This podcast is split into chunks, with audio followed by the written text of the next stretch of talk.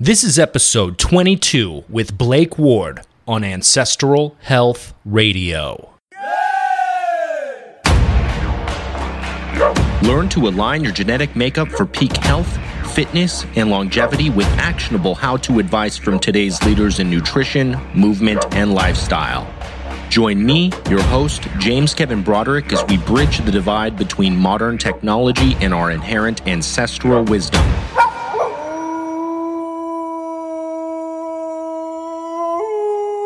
Let's take a walk on the wild side. Did you know that according to the SSA or the Self Storage Association that the United States has upward of 50,000 yes, 50,000 storage facilities. That's more than 5 times the number of Starbucks. And right now at this very moment there are 7 0.3 square feet of storage space for every man, woman, and child in the nation. That means that it is physically possible to have every American stand and all at the same time under the total canopy of self storage roofing. Whoa. I, I, but what does that even mean, right? That means that we as Americans are consuming so much stuff that we literally don't know what to do with it all, other than throw it into a dark room to be forgotten or sold to people who want more stuff. And if that's not enough, check out these statistics. And you can go back to the original articles. I've linked to them in the show notes at ancestralhealthradio.com forward slash 22 the average American throws away 65 pounds of clothing per year. That's via Huffington Post. Also, the average American woman owns 30 outfits, one for every day of the month. Check this out. In 1930, that figure was nine. Nine, guys. That's from Forbes. And the last one that I'm going to leave here is the average American family spends $1,700 on clothes annually. Again, that was from Forbes as well. So, again, this is telling me that we as a consumerist culture have gone ape shit. Instead of hunting and foraging, we're spending and buying. What happened to creating something from nothing? Using your hands, getting dirty, making mistakes, and just figuring stuff out for yourself. That's why I'm so excited to have Blake Ward of the Seed Store to join me on today's episode of Ancestral Health Radio to discuss the art of working with your hands, of craftsmanship. This tribe is the beginning of a series called The Makers series. And no, it will not all be linear. Next week won't feature some badass blacksmith, although if you know someone who might fit the bill, please email me at james at ancestralhealthradio.com. But I will be featuring people who have dedicated their life to working with their hands to create something that transcends their brand and ushers in a time where people are respected for creating small batch goods and services. And I'm calling not just Americans out, but everyone. Okay, what do you create that adds value to your tribe? In today's episode, you'll learn the difference between cannabis and industrial hemp, how to foster creativity and reciprocity through what Blake calls collaborative community, practical tips and personal insight on how to become a maker, and much, much more.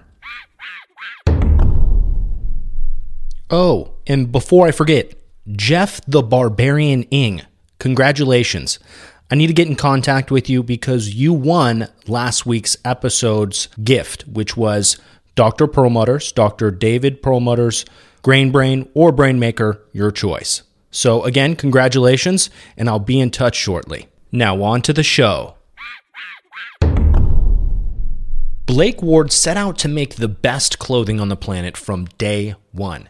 This meant it had to one, be made local, two, come from natural fibers, and three, be ultra comfy, and four, actually look great. Rare for natural clothing, right? But Blake took the best fabrics on earth and studied the foremost design and construction methods. This was Seed's secret sauce from the very start. The way Blake had somebody stop in their tracks the moment they saw or touched a seed garment. Wow, what is this? Became the first words uttered so many times as their eyes opened wide and they tugged on their friends to come see what just took their breath away. Seed's mission is to cause chills down your spine every morning that you walk into the closet and pull seed over your body. Seed exists to ignite human souls through clothing that jumps off the radar with fit and comfort brilliance. By leading the way in local hemp manufacturing, crop to top, as Seed calls it, they have created a fun way for people to join their movement towards 2020. Seed's mission? All seed clothing made from local hemp crops in 2020. Seed's way of life is local to the bone because what's more communal than growing clothing together right in your own black dirt? From crop to top in Calgary, Alberta. Blake, welcome and thank you for joining us on today's episode of Ancestral Health Radio. Thank you. I'm excited to be here. I am really pumped, as you could tell from our conversation before the interview. This is a really exciting opportunity, guys. Uh, for those listening to this episode, I'm really excited because we had a really great episode with my friend Denby Royal a couple episodes back that I'll link to in the podcast show notes back at ancestralhealthradio.com. But in that show, uh, Denby had mentioned a lot of clothing companies that she believed were doing the right thing, that they were manufacturing high quality products that were sustainable and friendly to the environment. And one of those companies that she had mentioned was Seed Yoga. And I have Seed Yoga founder Blake Ward on with us today, and I'm really excited to have him on because there is something within the ancestral health community, within the rewilding community, that I think many of us have not thought about because there are two sides to this coin. I always talk about this. There's, for some, they enter this uh, through biohacking or through paleo or whatever it is, basically through the modern avenue of coming in to ancestral health or rewilding. And then there are people who are all the way on the other side, which I would say, uh, you know, they're more of the primitive skills technicians, and they they delve deep into the unknown as far as uh, Aboriginal lifeways, and I love that, and that's very needed. But we need to kind of find a middle ground. We need to find a way to bridge these two worlds together. And the way I'm finding this is that we need to become craftsmen. We need to relearn not only the primitive skills of our past, but also just the, the regular craftsman skills of our forefathers like our fathers or our fathers' fathers or our great grandfathers. These men were extremely industrious. They knew how to use their hands in ways that we can't even fathom right now. So this is something that I want to put on the map for people is that we're trying to not only create this transition culture, but with this transition culture, we need a new set of skills. And what Blake brings to the table specifically is sewing. And I am so grateful for this because this is an area that I think many people can jump into with very little or minimum cost. And and really it, it offers a sense of sovereignty that many people I just don't think have ever felt. I've never personally made my own clothing. So f- to have Blake literally touch and create and make the fabric that is on my body, it is so special to me that I just want everybody to know that basically these are the only pants, the pants that Blake gave me, that I only wear. I wear basically my prana pants at work, which are just my essential movement pants to work, and then Seed, Seed Yoga, these pants that I have, the Sacred Seed collection, by the way, which are just damn sexy. I have that I'm going to use pretty much every day. They're going to be my everyday going out clothes. So Blake, I know that was really long and drawn out, but I think it needed to be said. And again, thank you for joining us today on Ancestral Health Radio. You're welcome. I'm excited to be here, James. And and like you said, um, Seed's mission is all about relocalizing production and having us become makers again.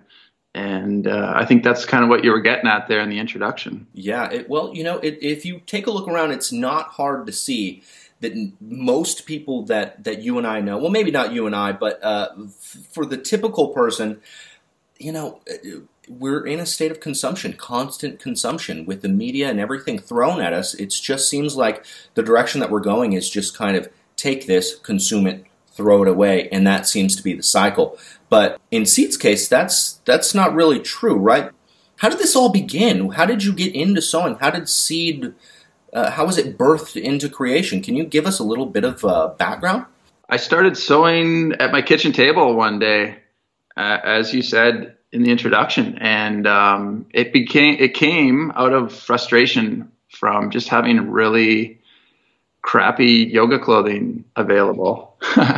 I've been a yogi for over 15 years now, and one Christmas, um, I got a gift of Lululemon men's yoga pants. I think we have the same pair. and they are horrendous. Um, they they never felt right. They never looked right. They have this taper that goes actually bell bottom style at the bottom. It gets looser, and I just you know to me that's not what I wanted to wear. And when I looked around, I couldn't find what I actually wanted. So uh, so I made it. Um, I literally bought a sewing machine with no idea how to set it up, and uh, and started Seed.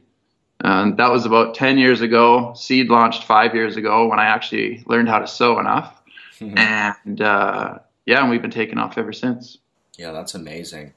And uh, also, you, you, know, my buddy Stefano, uh, our buddy Stefano Tripney, yeah. also is a huge fan of Seed really, uh, how did you decide upon the design of your clothing? I mean, they're so unique. Um, they're kind of tapered at the bottom, they're a little bit baggier in the crotch area to allow for more movement, and then they're kind of, um, I don't know what you call that, uh, just at the waist. There's no buttons. It's kind of gusseted. Is that what you call that? I'm not sure, but it just kind of is elastic around the waist, which is really, really nice. It's not super tight or anything like that, so it doesn't constrict you. How did you come up with that design ultimately? Because again, it's just for me personally, uh, it catches the eye, and it's one of the more beautiful items of clothing that I've actually seen or felt in quite a long time. Exactly, and that was what was missing for me in yoga apparel and movement apparel and mountain apparel was actually first off natural. There's nothing natural, um, and then secondly, that looked good. Mm-hmm. So I couldn't find that combination. If you found something natural, you know, you'd had to go to a bong shop to get a hemp T-shirt. Oh yeah, right. And uh, and then it wasn't designed right. It was this brown square shirt, super baggy. Yep, with super probably baggy. a magic mushroom printed on the front or something like. that.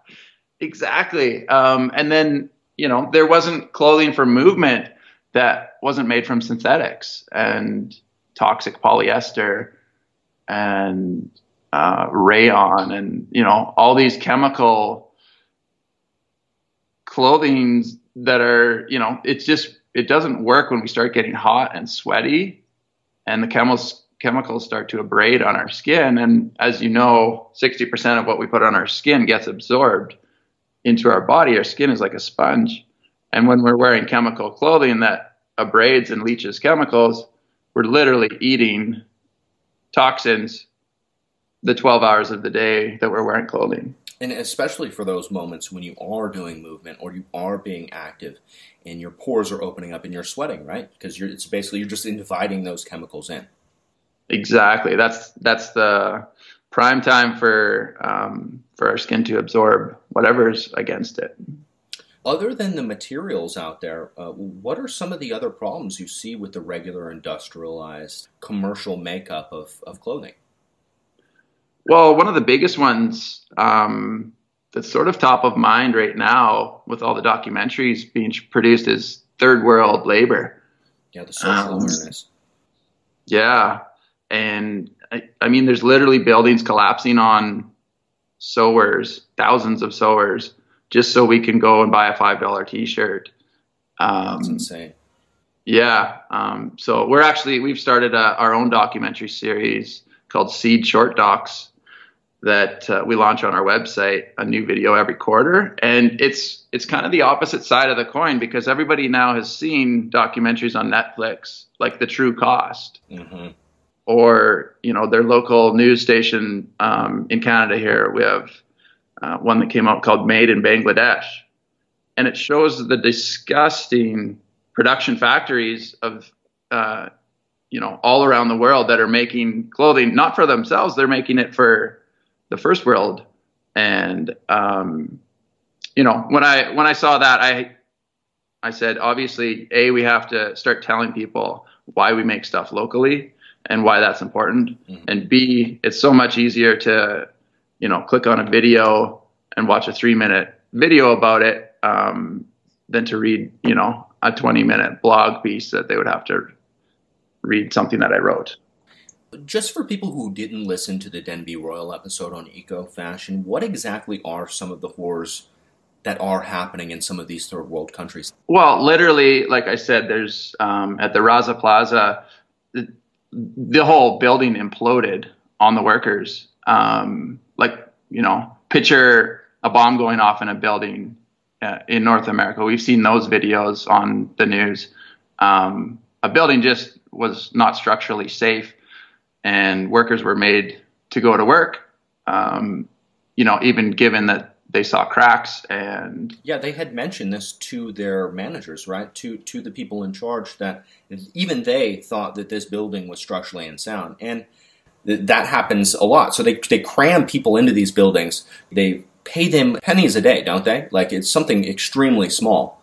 Depends where it is but yeah a dollar a day or less in a lot in a lot of the places. And and so we've been talking about building structure and and safety and um, but there's actually another side to the coin, which is um, like the chemicals that are being used, mm. and it's causing dementia and all sorts of psychological disorders. And literally, they're putting bars on these windows from the second story up because um, workers are committing suicide. They're head diving, um, or they're diving head first. God, yeah. You know, out of these windows because they're literally going crazy by the chemicals that are in these uh, manufacturing facilities. So, like I said right off the bat, James, like out of sight, out of mind.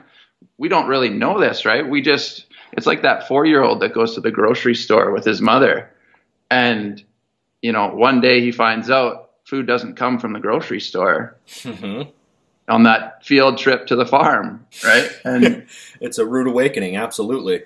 So we're uh, we're waking up in the Western world right now, and we're realizing, okay, where does our clothing actually come from? And these documentaries are going a long way in waking people up to that. And then you know, moving forward, you know, they're deciding, okay, I'm not buying anything that's not made in Canada anymore, or I'm not buying anything that's not made in North America anymore. And therein lies the problem and the opportunity that there just isn't a ton of local production happening, but that is Seed's mission is to relocalize production and make us makers again.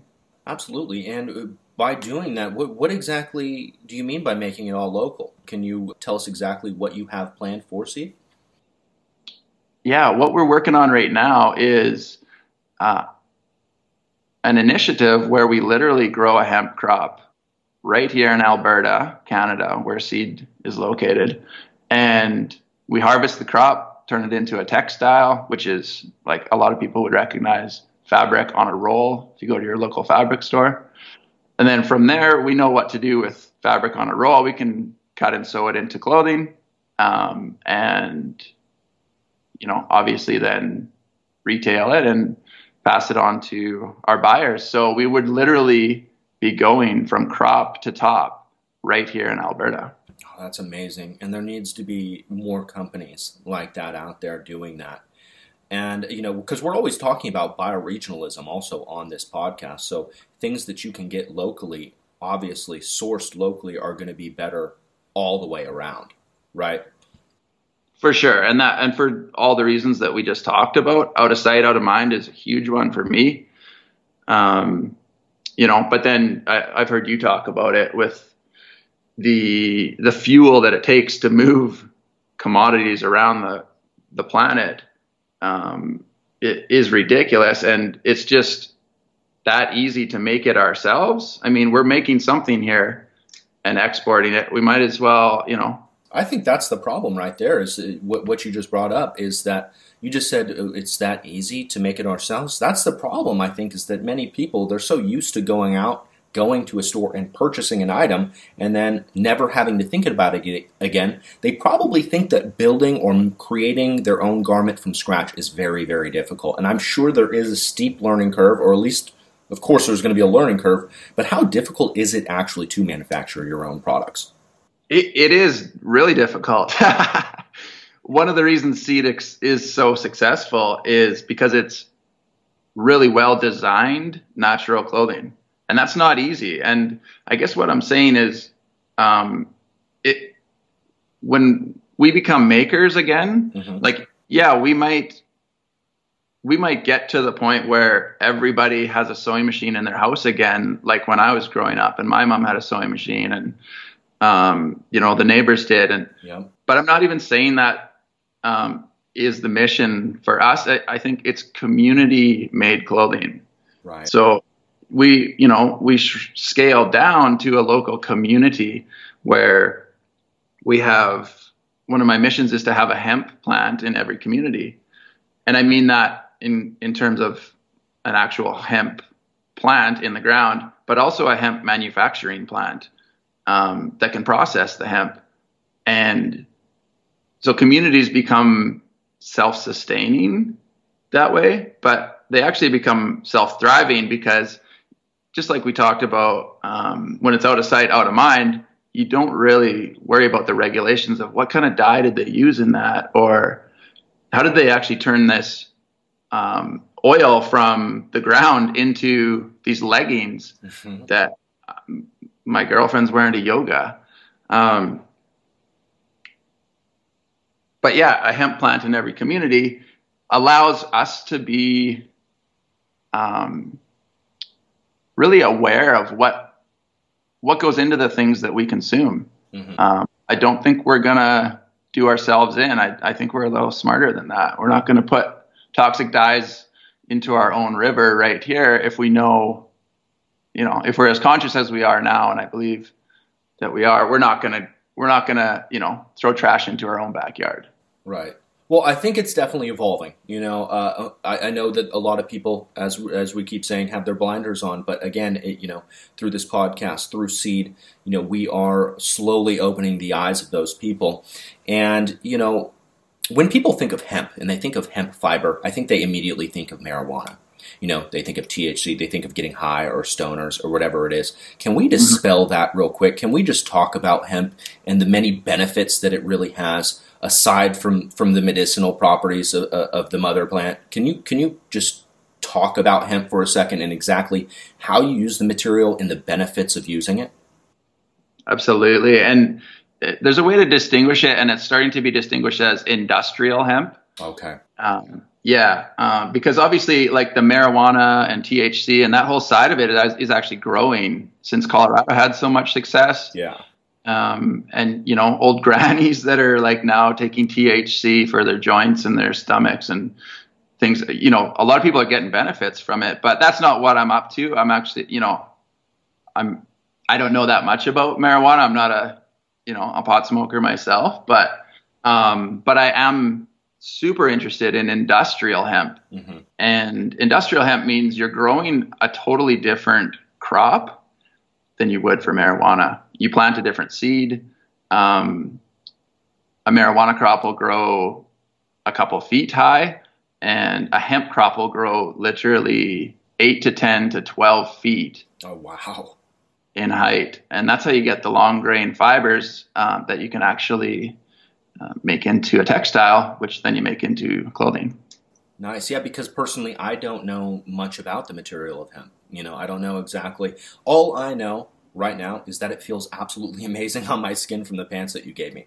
But other than that, um, you know, I don't really know exactly. I remember Denby was saying that it's um, somewhat similar to merino wool in the fact that, you know, not quite as um, antimicrobial or anything like that, but it still has some of these properties that. Um, allow you to kind of have a, a more minimal type wardrobe, right? Like you can wear this clothing for a few days, right, without it getting kind of funky because of the antimicrobial properties and, and the uh, natural benefits of hemp.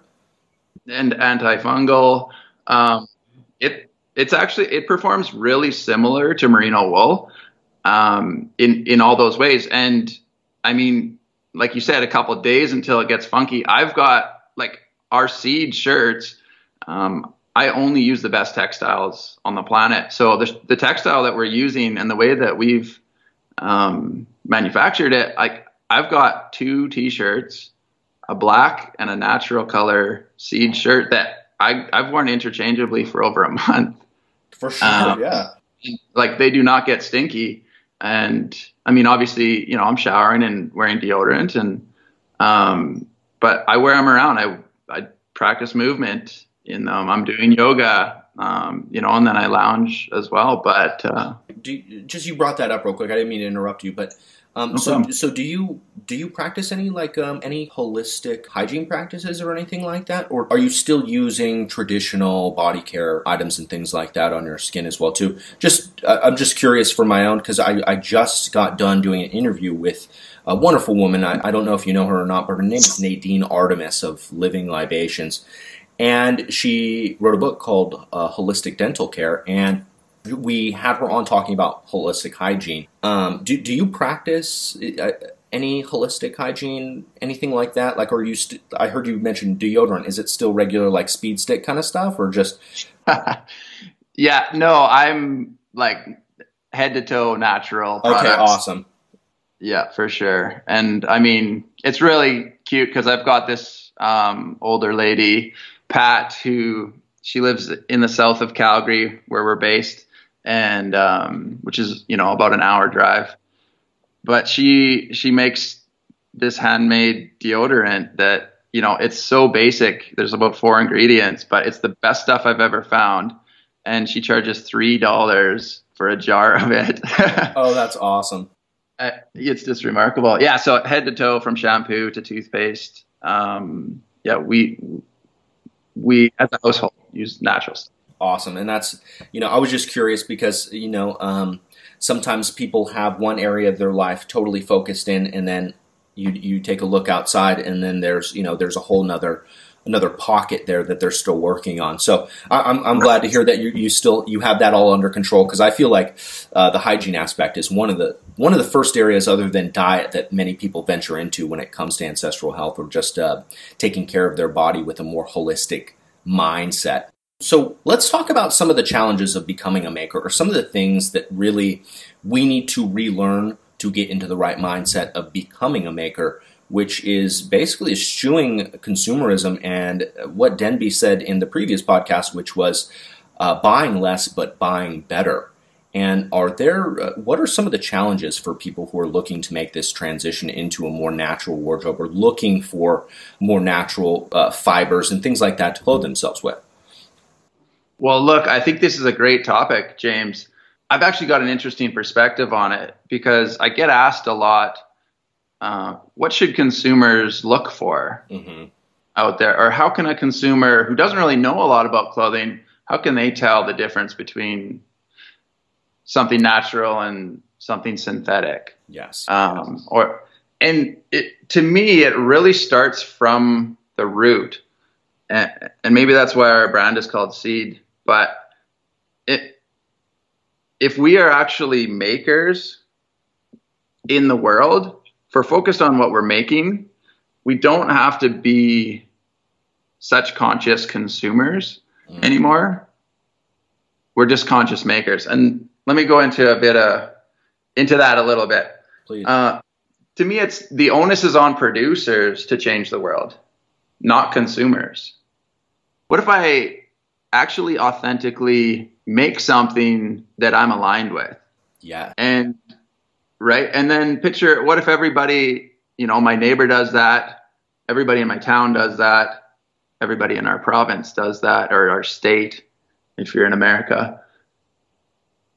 It's, you know, once we start actually making something that we're aligned with, we don't have to be conscious consumers anymore. We're liberated through actually what we produce. And that is showing up in, in a cool way um, in something I call the collaborative economy and what that is is a, a lot of my friends and I are trading products and services. Oh yeah. Um, yeah, like I have a friend who's a chiropractor in town, and I mean, he's amazing at what he does, and I like to think I'm amazing at being a designer. And so when I go for an appointment, I take a pair of pants with me, and you know, and we it's a collaborative economy. We're actually raising each other up through our gifts. Yeah, it's it, it's um, it's a reciprocal gift economy. And that, uh, you know, it's funny because that you bring that up because I was just at the farmer's market the other day and I was buying some sauerkraut from my little sauerkraut lady. And there was a woman and she was kind of taking pictures of all all of this woman's products. I'm assuming she was going to go home and, and make them for herself. But you know i said oh man you know i wish i could just offer my services to you and you know i could help you out a little bit with your health and we could exchange um, recipes or uh, you could teach me how to make make better fermentations. And i used that those three words uh, reciprocal gift economy. And the woman who was taking the pictures looked over at me she said she just looked so confused like what? What is that? Or, or, she said something along the lines like, "Oh, those are some big words," and, and, just left. And I just thought, "Wow, really? Is this really where I'm at right now?" And you know, like Blake, I would just much rather, yeah, be there um, and just just be exchanging services. That's how how it was when we were hunter gatherers. We, we didn't have this sense of currency. We were just literally exchanging services. So I, I back that idea 100%. And, and if there's any way that we can get that moving forward, I want to be a part of that movement. And um, I, am so grateful. I just love doing this. Also, this having this opportunity with the podcast to to speak to people like yourself who are making these type of changes and, and having this this deep type of impact on people simply through the things that you are creating and putting out into the world, just like I am with this podcast. So I just want to just want to kind of congratulate you number one for what you're doing and then just just let you know how grateful i am for the materials that you're bringing into the world blake because it's needed we are needing more makers in this world and this subject is is something that i, I feel like i'm getting more passionate and more passionate about because again less consumerism more creation and that is really the focus of, of, of this episode. And, you know, I, I, feel like there's a lot of barriers to entry when we want to begin making because for me, my mind goes a million miles a minute. I start thinking, oh my God, what kind of materials am I going to use? What kind of sewing machine do I need? Um, who do I need to talk to? like, everything goes through my mind all at the same time. And then I make the mistake of hopping on Google. And then it's all downhill from there. So, can you give some practical tips or advice for somebody like myself who really doesn't have any knowledge or experience with sewing whatsoever, how would we get involved with something like this? Would we just go to our thrift store, look around and purchase the first sewing machine that we see, and then go home and sit down at our kitchen table and start work? Or how would that? What would that look like exactly? Definitely, um, you can just kind of blindly go out and buy one and and just start and and that's what kept me back for so long is I had to have everything figured out before I started. Such my problem too. Yeah, and I and I literally sat on the fence for five years, and and that was the issue. So I literally went out, spent thirteen hundred dollars on a brand new four thread serger. Oh wow, nice. Is, yeah, it's like a sewing machine, um, but it has four threads instead of just a single. Okay. Um, so yeah, and then I mean, there's a video actually of me online uh, when we did our Kickstarter when I launched Seed, and it's hilarious because the start of the video is me at the kitchen table trying to trying to figure out how to thread this thing and and sew on it. Um, we'll we'll see what I can do about linking that up. If you if you hook me up with that, I'll, I'll see if I can't put that in the show notes for people to uh, check out to show that everybody at some point or another is a beginner. So basically the moral is that we all start somewhere. So from there, I mean, what what did you do? From there, I quickly realized I didn't know what I was doing, and okay. I, I, had this dream of making the world's best clothing from day one, mm-hmm. and um, so there was an obvious link in the chain missing from being a you know a good designer and a good sewer, and so I realized that my auntie is a great sewer and she lives in the same town. So I spent some time with her and worked on patterns and um, and sewed up some cute little mittens for my mom for Christmas and um, you know just some really basic stuff. And then I would kind of hack away at making a T-shirt again for for my dream of making seed and realize okay I don't really know how to put the collar on this shirt. Mm-hmm. And so what people can do is you can find like community sewing courses. Oh and yeah, that's actually one of the things that helped me advance the quickest. I would go to a community sewing course a couple times a week and it would be, you know, it was in this woman's basement. She had four sewing machines down there and it was me and three Russian ladies okay, and yeah. they they were making shirts, these collared shirts for their husbands and I was in there with this dream of, you know, making the world's best clothing. That's so cool. And uh, but I learned a lot of the technical aspects of it. Um, and I also put myself in a community college for fashion design. Oh, perfect. I yeah, literally only took two courses. Um, but you know, I've sort of dabbled in a lot of areas and touched my toe in the pond of you know a lot of things that just helped me piece it together. And like I said, it's taken ten years to get to this stage today, but um, I definitely think I know what I'm doing now. Yeah, it's funny that you say that. That uh, it took you five years to begin Seed because, I mean, my story is very similar with Ancestral Health Radio in the fact that I felt like I needed to know because running a business online is still relatively new, and so the the marketing and the you know the know how behind all this is still emerging, and you know so I wanted to know everything that I could, and what that did was stall my progression. Guys, listen up. Mm-hmm. That's what stalled my progression. If anybody's uh, used to listening to any Ido Portal um, videos, he know you know that he's not a fan of planning. He's a fan of doing.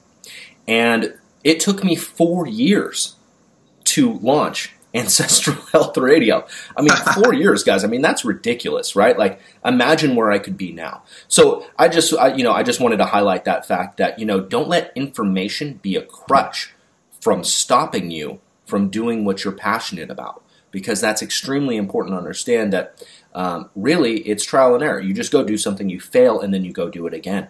But that's why I have this podcast. That's why I have Blake here, so that we can somehow lessen that learning curve as much as possible. So that in order, so that we can become creators. And you mentioned something, Blake, that was really, really important, and something that's a huge tenet to becoming a maker. And this this kind of series that I'm that I'm going to bring bring onto Ancestral Health Radio and this transition culture is that we need mentors that we need to uh, find the people, the elders within our community that can teach us these transition skills, right? Like you were in a basement with three Russian ladies and uh, you were the only male there. And maybe we can talk about that in a second, kind of the, the taboo of sewing and feminism and masculinity. But, uh, you know, I just think it's great that people understand that, you know, we don't do this on our own. Again, it takes community, it takes more than one person to build these type of skills. So um, something that I, am going to focus on in a future episode now that we brought this up is apprenticeship and mentorship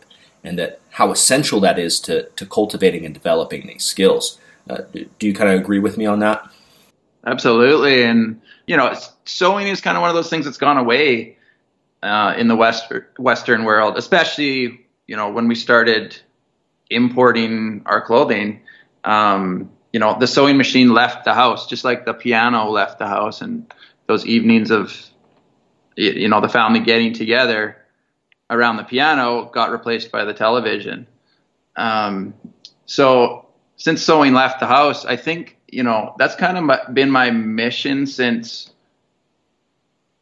I started Seed and got this really excited euphoria from making my own clothes. Mm-hmm. I, I just wanted to teach people, you know, and there's so many people that are like, um, that come up to me when we're at a, a trade show or a market and they say, Hey, can you like, can you tell me how you learned or can you teach me how to sew? And it's like these cool, like younger guys that are inspired by awesome a, a man who sews and designs clothing and, and does it really well. Yeah, that's. I mean, you've become a, a, an inspiration for for men looking to enter what is thought to be more of a feminine skill. You know, and you know, it's funny because, as a matter of fact, now that I think about it, um, I have one other person that I know that sews, and it's also a man. It's one of my best friends, John, and he makes some of the best handmade.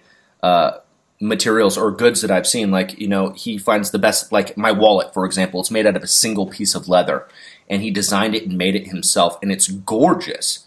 And, you know, it's like a $60 wallet. But I tell people, you know, like, hey, you know, that was handmade. He found the best materials. That's a steal, you know, and it's important to understand that it's going to be a little bit more expensive for some of the things that you want if you want higher quality, you know, and that that's something that you should be looking for. Seed pants, for example, are uh, uh, at a premium price, but for good reason because the materials, the quality, the sourcing, and everything is there. I want people to also recognize that that that you're paying for the not not only the quality but the talent and the craftsmanship that really goes into these goods. Mm-hmm. And like I said, we're not paying our worker, our sewers here in Calgary. We're not paying them a dollar an hour, yeah, or a day whatever. No, way less than a dollar an hour. uh, yeah, dollar a day in some cases, um, or twenty dollars a month. Like picture making that. Yeah, but and they get, to, making, and they get to go see their families, right? Please tell me you let them, you know, leave to go see their families because that, you know, that's important too their working conditions are incredible. And you'll see on our website, theseedstore.ca, uh, our video project that I mentioned earlier called Seed Short Docs.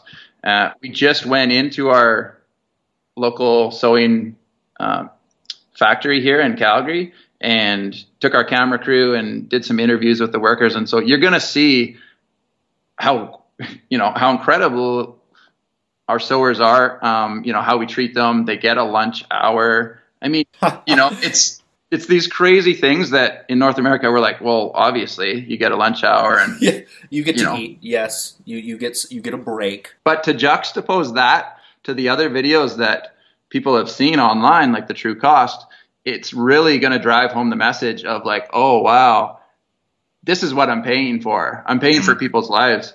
I'm paying for non toxic clothing. I'm paying for something ethical that I actually align with. Um, and I'm also paying for something that's going to last me 40 times longer than that big box store t shirt. Yep. Um, right? So they're getting actually a better bang for their buck when you actually extrapolate the amount of time the clothing lasts for. Mm-hmm. Yeah. So I keep going back to the design also of your clothing because they are so striking. And you know, I'm wondering, uh, did you have any inspiration? Did did you have anybody that you kind of looked to as far as clothing that you were impressed by that you kind of wanted to model seed after, or was it a totally unique and original idea? It, it so much of it came out of frustration that there wasn't what I was looking for. Um, that I, I guess I drew inspiration for the antidote pant, which is our number one selling clothing item. There are these really funky um, hemp yoga pants that are also used for mountain climbing, hiking, movement. Um, pretty much anything that you do, uh, you can wear these pants. But where my inspiration came from is I was a little skateboarder and snowboarder and wakeboarder as a kid. Nice. And you'll see some of those cues, you know, through the tapered leg and then start to get a little looser in the, the waist and the hip area in the antidote pant. And that just comes because you actually don't want to be tripping over yourself, um, you know, in the below the knee area. You don't want a lot of fabric hanging around there. That's exactly um, but, what I didn't like about the Prana pants. Is that exactly. the, the fabric was just I, I, kept having to roll up my my pants, you know, uh, and so it's funny with yours it's not funny at all. It's actually genius, and I love it. Is that it's a little bit more elastic towards the bottom, and I can just kind of pull them up a little bit. And they're kind of, I mean, don't laugh at me, guys, but they're kind of like little capris at that point. But they're apps. They're so comfy and they're so uh, breathable. And I can again, as soon as I hop. Okay, so I don't know. Have you ever tried on a pair of Vibrams uh, five fingers before? Yeah, I have a pair. Okay, perfect. So I think a lot of people listening, they also may have experimented with these gecko shoes that I'm talking about.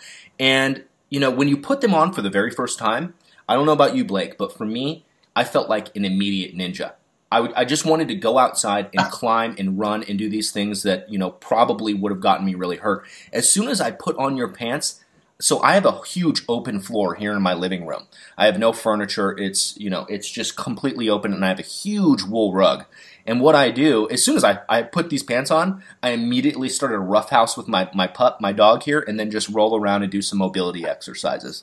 It just had this feeling instantly that when I put these on, oh my God, this is it. This is the fit. This is the style. This is kind of, um, I don't know, man. It's just you know, it, it's that that like sound logic. Like when I heard rewilding or paleo or the caveman diet or I saw the gecko shoes or whatever it was, it was that instant connection, like you said, to that clothing or that item or whatever that resonated with your personality.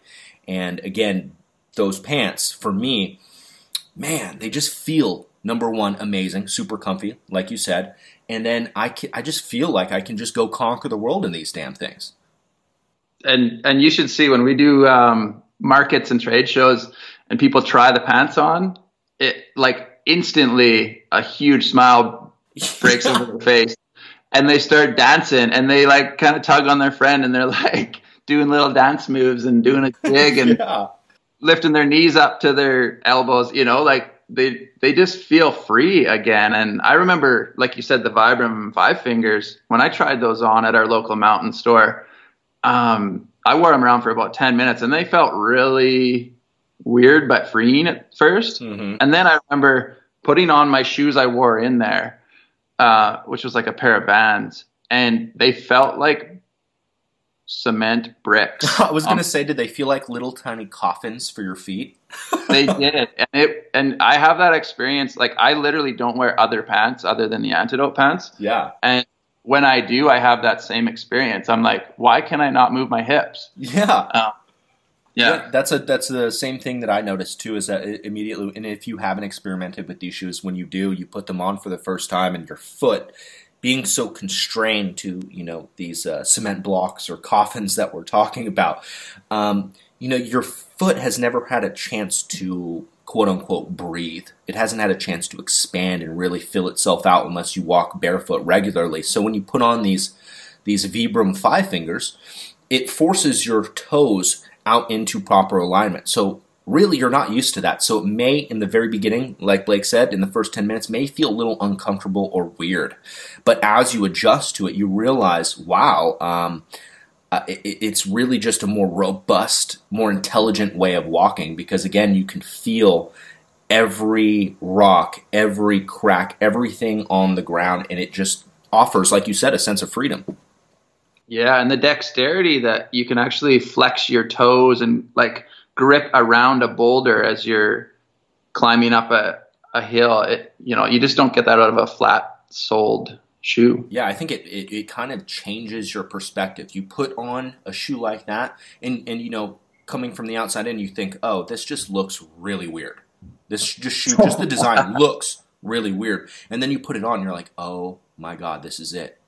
This is exactly this is what I've been looking for. This this fills every need out there that I thought that I would need in a shoe. So um, that's kind of how I feel about your pants. I'm just really excited about them. Just so everybody knows, before the call, I told Blake that um, I only really I have three pair, four pairs of pants, right? So I have a, a pair of really heavy.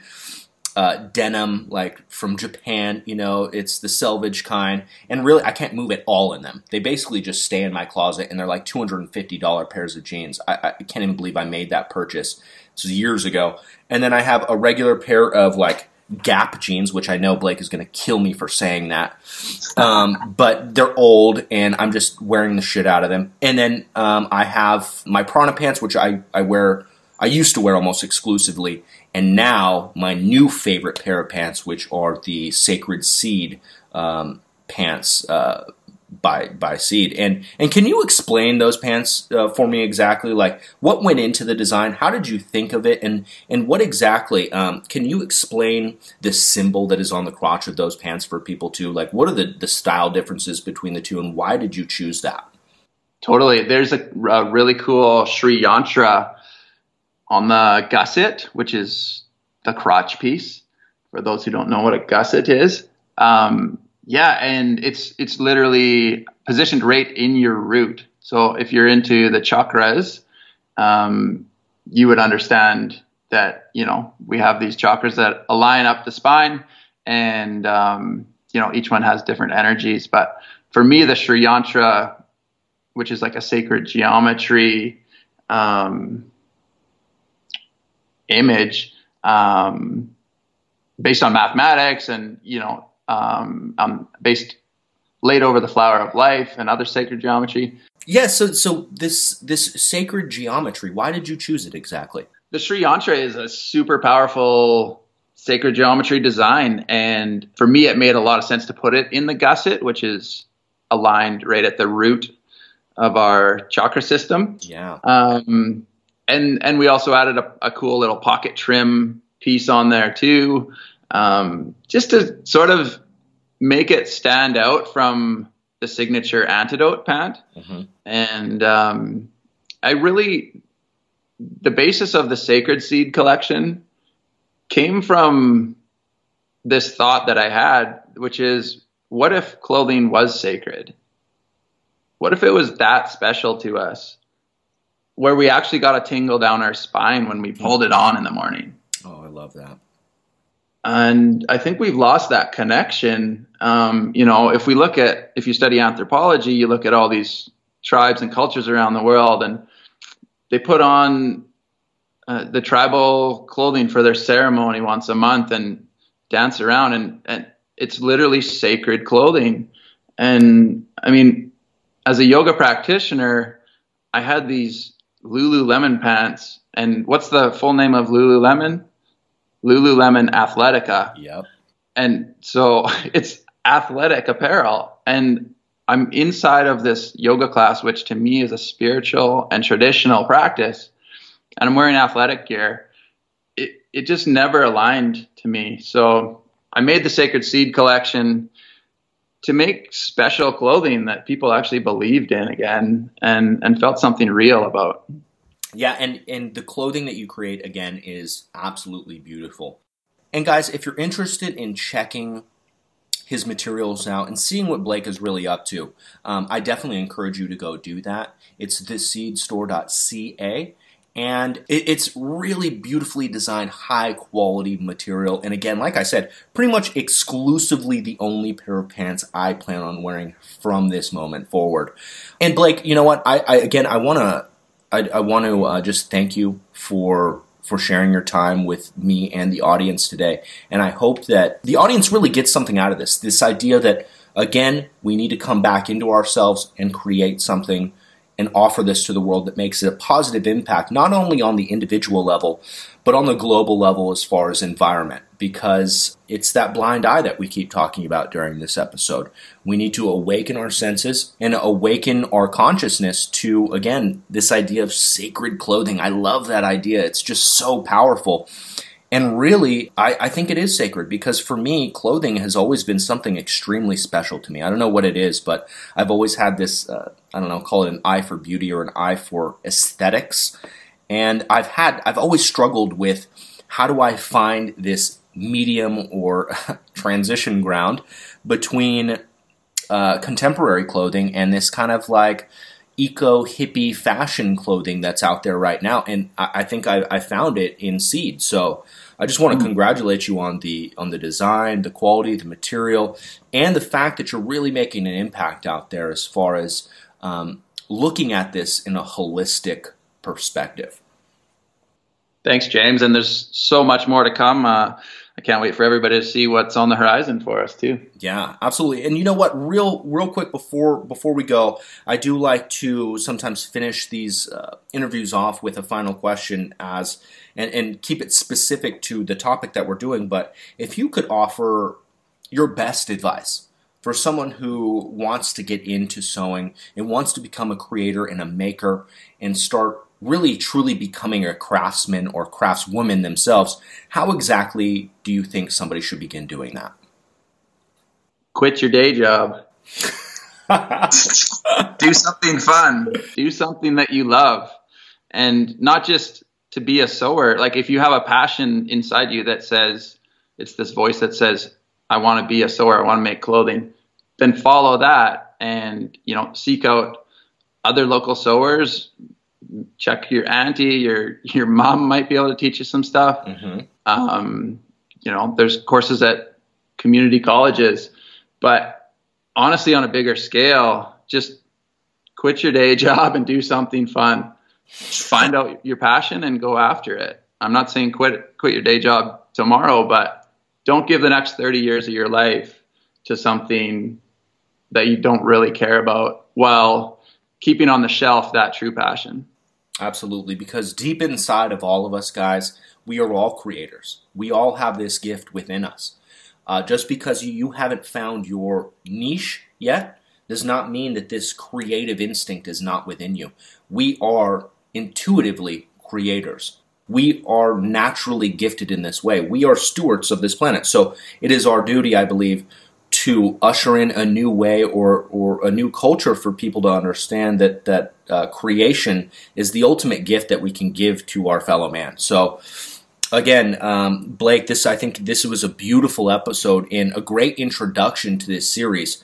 And uh, just so people are wondering what some of these other transition skills or some of these other craftsman skills are, you may already be very familiar with them. You know, things like woodworking, uh, carpentry. You know, uh, being an electrician or a mechanic, things that that are uh, what what are considered blue collar jobs, I think are extremely important for bringing that skill or or at least bringing this transition culture to life. Because again, um, we can't go from technology immediately into primitive technology. We need to go from technology to this transition to then something a little bit more primitive. So, and I think that's kind of where where Blake is in this whole thing is he's helping us make that transition into sacred clothing, and I'm so grateful for that. So, uh, I think that wraps up today's episode, guys. I'm James the Hairless A. Broderick, along with Blake Ward of theseedstore.ca, signing out from Ancestral Health Radio. And until next time, remember to take a walk